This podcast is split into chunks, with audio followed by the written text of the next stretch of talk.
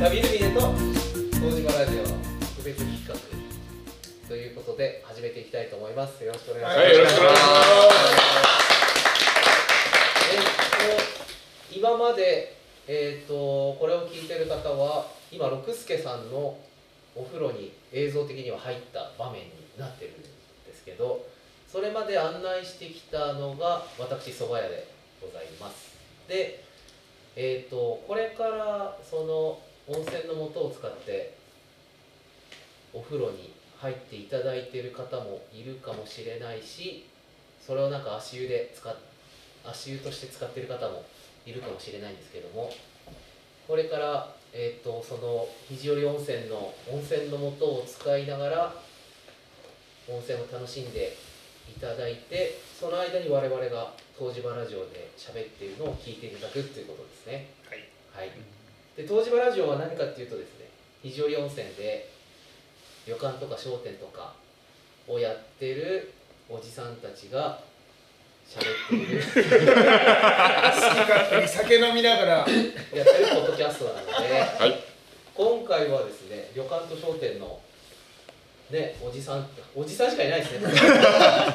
おじさんたちが、えー、20分間約20分間ぐらいですか喋りたいと思いますので、あの温泉に入りながらゆるゆる聞いていただければと思います、はい。よろしくお願いします、はいよろしくお願いします。で、えー、と約20分ぐらいなんですけど、あのーこの放送というかラジオが終わると皆さんで乾杯をする段取りが次あるので、まあ、5分前10分前ぐらいにまたアナウンスをしてそろそろ、あのー温泉から出て出た方がいいですよとかもしかしたら最初からもう今の時点でね乾杯する準備をしながら温泉に入ってもらってもいいかなということでそれぞれ準備をしていただけたらと思います。はい。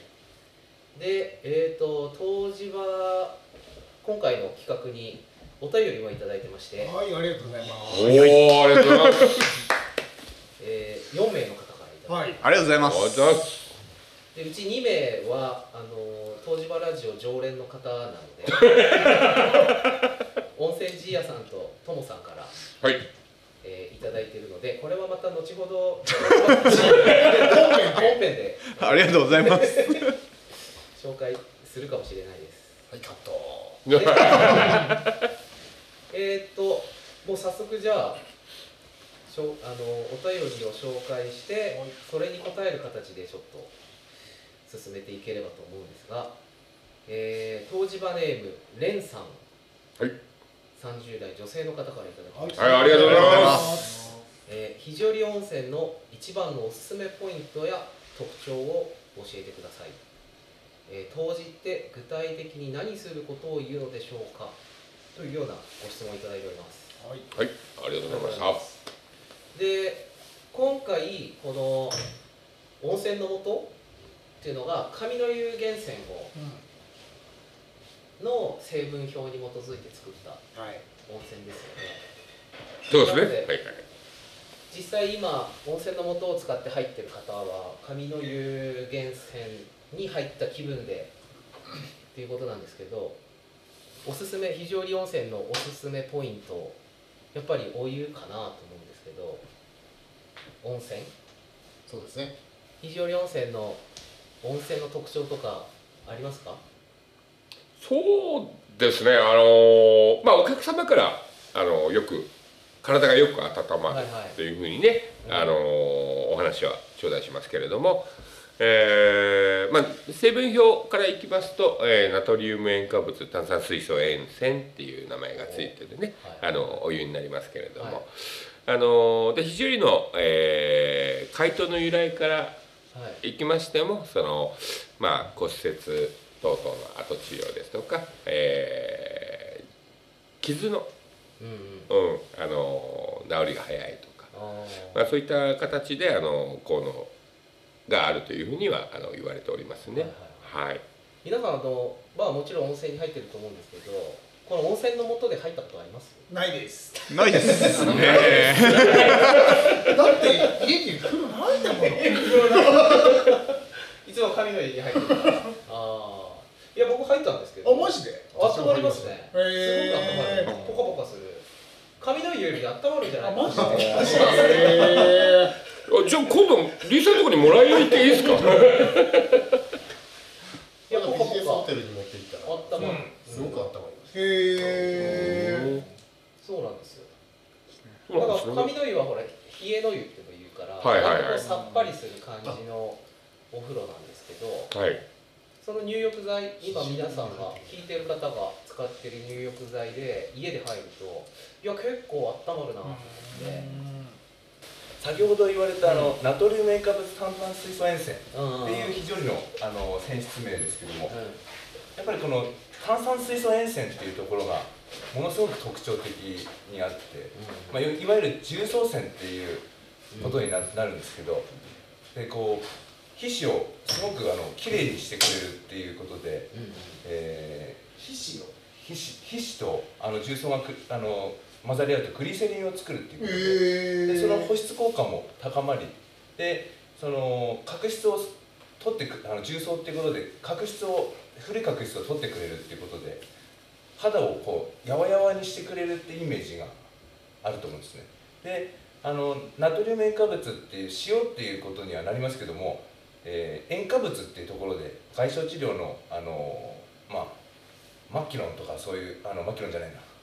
赤チンキみたいなその塩化物そういったところであの外傷治療にも傷にいいっていうところがそこになる。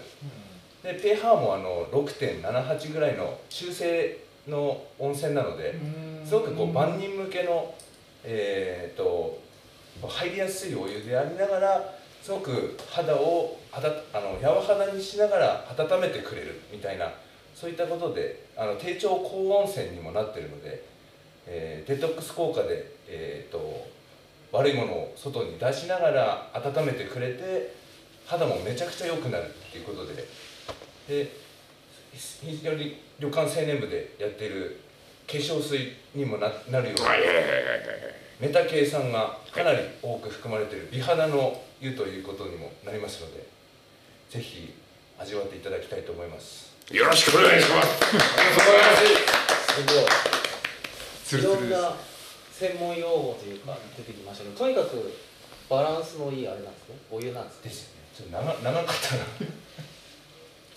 だから杖を持ってきたじいちゃんがじいちゃんばあちゃんが非常に投じして最後杖を忘れていくみたいな話とかもそうですよね。そうですねですよね。だからこれも旅館青年部でやったあの効能選出あアンケート。ね。アンケート。はいはいはい。でもやっぱりありましたけどやっぱりこのあのアトピーとかなってる方が非常に入ってめちゃくちゃ良くなってお帰りになられたとかあの杖をもちろん先先ほど言われた杖を忘れて帰られる方っていうのは結構多くてうん。逸話がめちゃくちゃあるなんかこうおとぎ話かのようなうんお話ですけどめちゃくちゃ逸話のある温泉だなとは入ってみてパンチ力のあるあのかなり力のある温泉っていうのは分かるかなとは思います。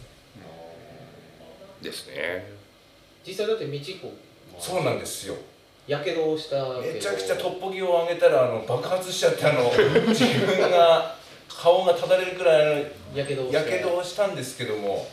髪の湯で。やっぱ髪の毛に入ってうん途端にその薬をもらってるなんかそんなもんじゃなくてさーっと綺麗にあの乾燥乾燥したんです。えあのジュクジュクしやけどしてるところってジュクジュクするんですけど。ーそれがさーっとあの乾燥してそこからの治りがめちゃくちゃ早くて。あこれ肘折りなんだってあの改めて体験させていただきましたね、そうですね。とそういうねあのお客様の逸話がたくさんある温泉ですよね。ですよ非常にでも源泉がいろいろあって源泉ごとにも若干やっぱ違う。ことは違う。あのー大元は一緒でしょうけど源泉によって湧き出てくる温度が違うのでその温度によってそのな中のその成分の、まあ、濃さというか濃度が割とか変わってきますだから入った感じがうん。まあ源泉もそうだけどだって旅館によっても入った感じは全然違くね？そうあとその源泉を旅館によってどういうブレンドをしてるかっていうのでもうわブレンド。ブレンドですね。それは源泉をブレンドしたり水を加えたりとか？とか。あー。そういうので変わってくる。そうですね。へー。面白いですね。いやあのいろいろとこう各もしねあのお越しいただくことがあって各旅館さんで、あのお話を聞いていただくと、うん。面白いと思います。本当にセンサー万別というか、うん。皆さん違うような感じになると思いますよ。なるほどで当時って具体的に何することを言うのかっていう質問もあるんですけど。何もしないよね。何もしない。何もしない。それが難しいですよね。贅沢。何もしないまあでも山菜採り行きながらとかでもいいんじゃないですか。温泉入ったり。そうですね。うん。朝ご飯食べていただいて、うん。えーまあお風呂に入ってお昼ご飯食べていただいてお風呂入ってうん。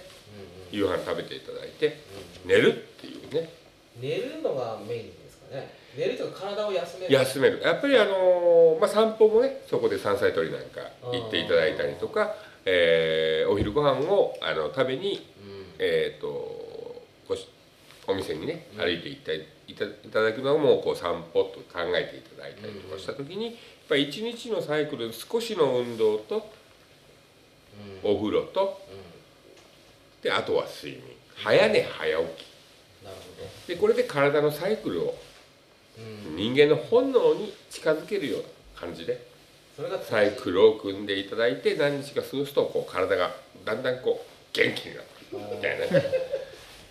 休みましょうよって話ですよね。そういうことですよでも一方でほら最近ワーケーションとか、はいはい。ねこう話題になってるじゃないですか、はいはい。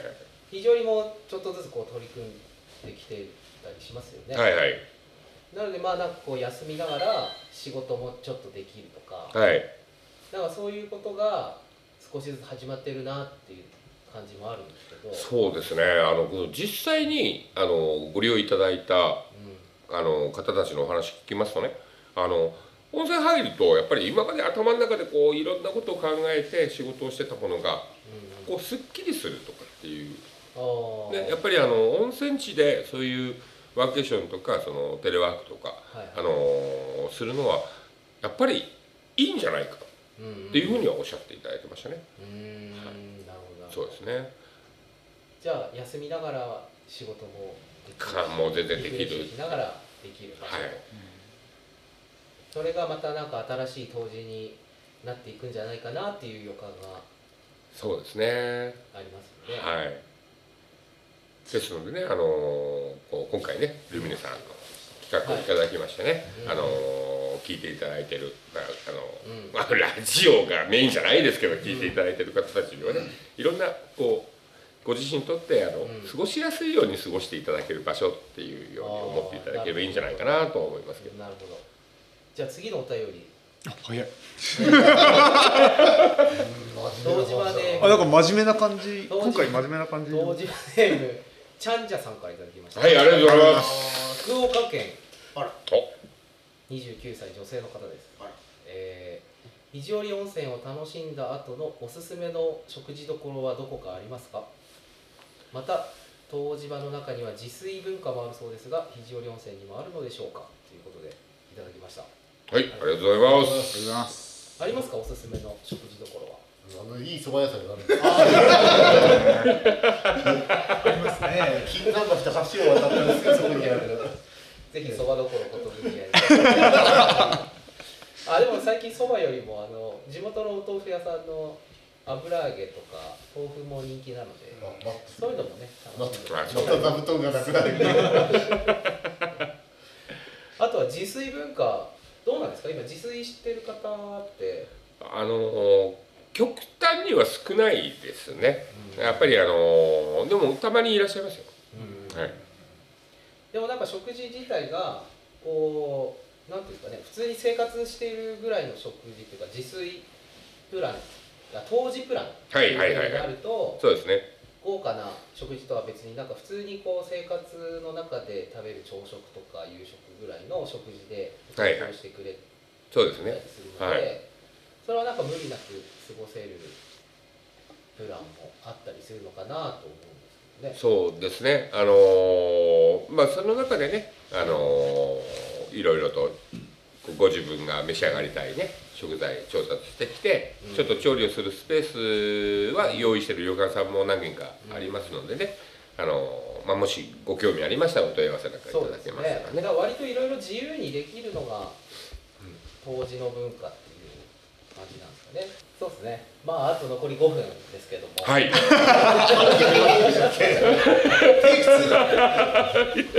まああと残り5分。そうですね。皆さん体温まっていただけましたでしょうか？そうですね、はい。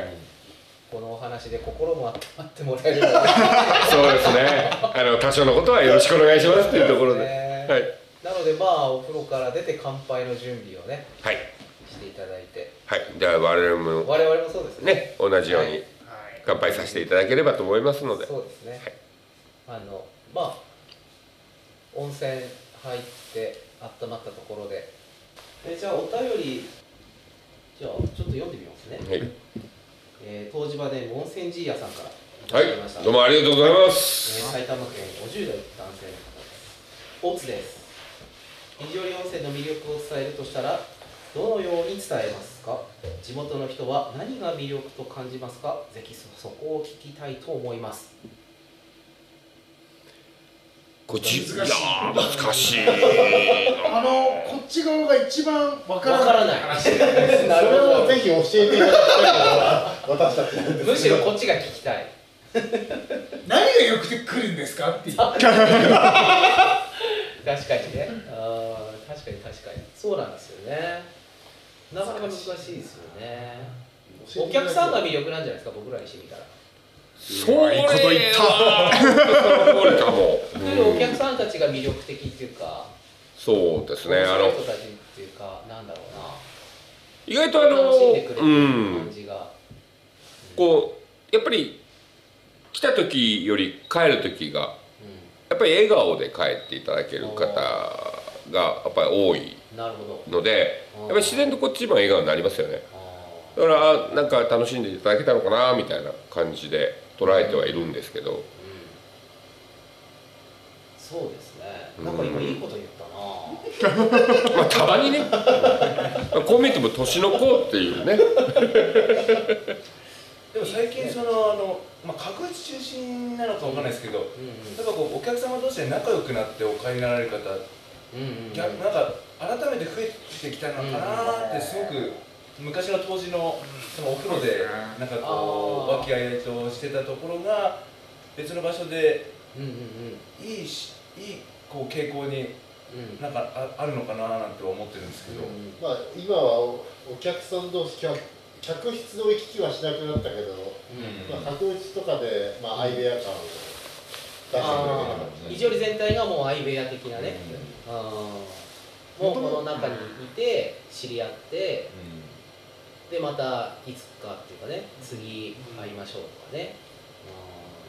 現現代版も最近ねうんうん。ああるというか肘折で常連で仲良くなってうんうん。合わせてくるみたいなのが最近ああよく見る次ので。来る時はねの時期を予定を合わせたりとかね。うん昔の肘折ってそういう感じだっうんうん。あそうですよたね、ね、昔はもうお客さん同士、まあ、人との人とのつながりがなんかめちゃくちゃ近かったっていうか、うん。今じゃありえないなんかこうプライベート空間なんかあってないようなものかななんて思えるくらい窓あの戸を開けっぱなしで寝てたりするのであの 昔は。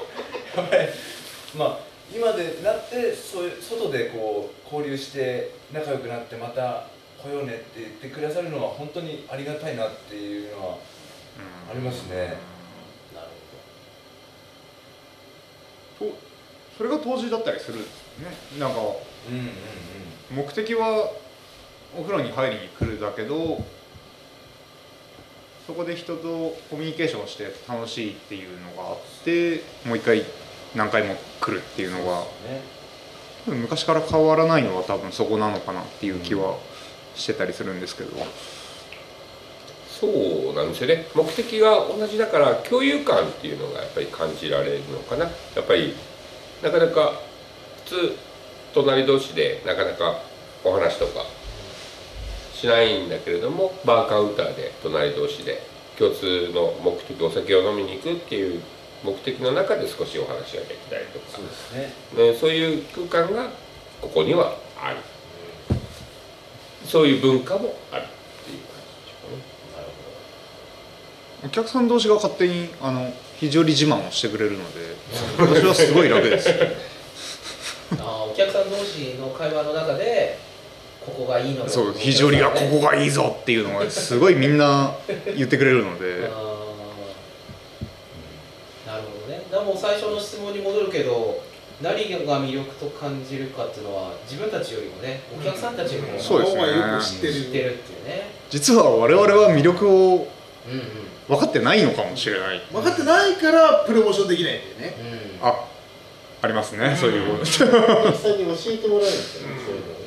非常についてお客さんに教えてもらう。なんか日本の原風景っていうよりもなんか人の原風景うん。かな素晴らしいこと言った宮様もっともっと出るんですそうですね続きは東芝ラジオぜひ、けど膨大なアーカイブが残ってますねえー聞いていただければと思います膨大なアーカイブがそうですねこれに懲りず東芝ラジオ聞いていただいて非常に温泉のこといろいろ知っていただけたら来ていただいた時に楽しめると思いますねはい。というわけで終わりたいと思います。ありがとうございました。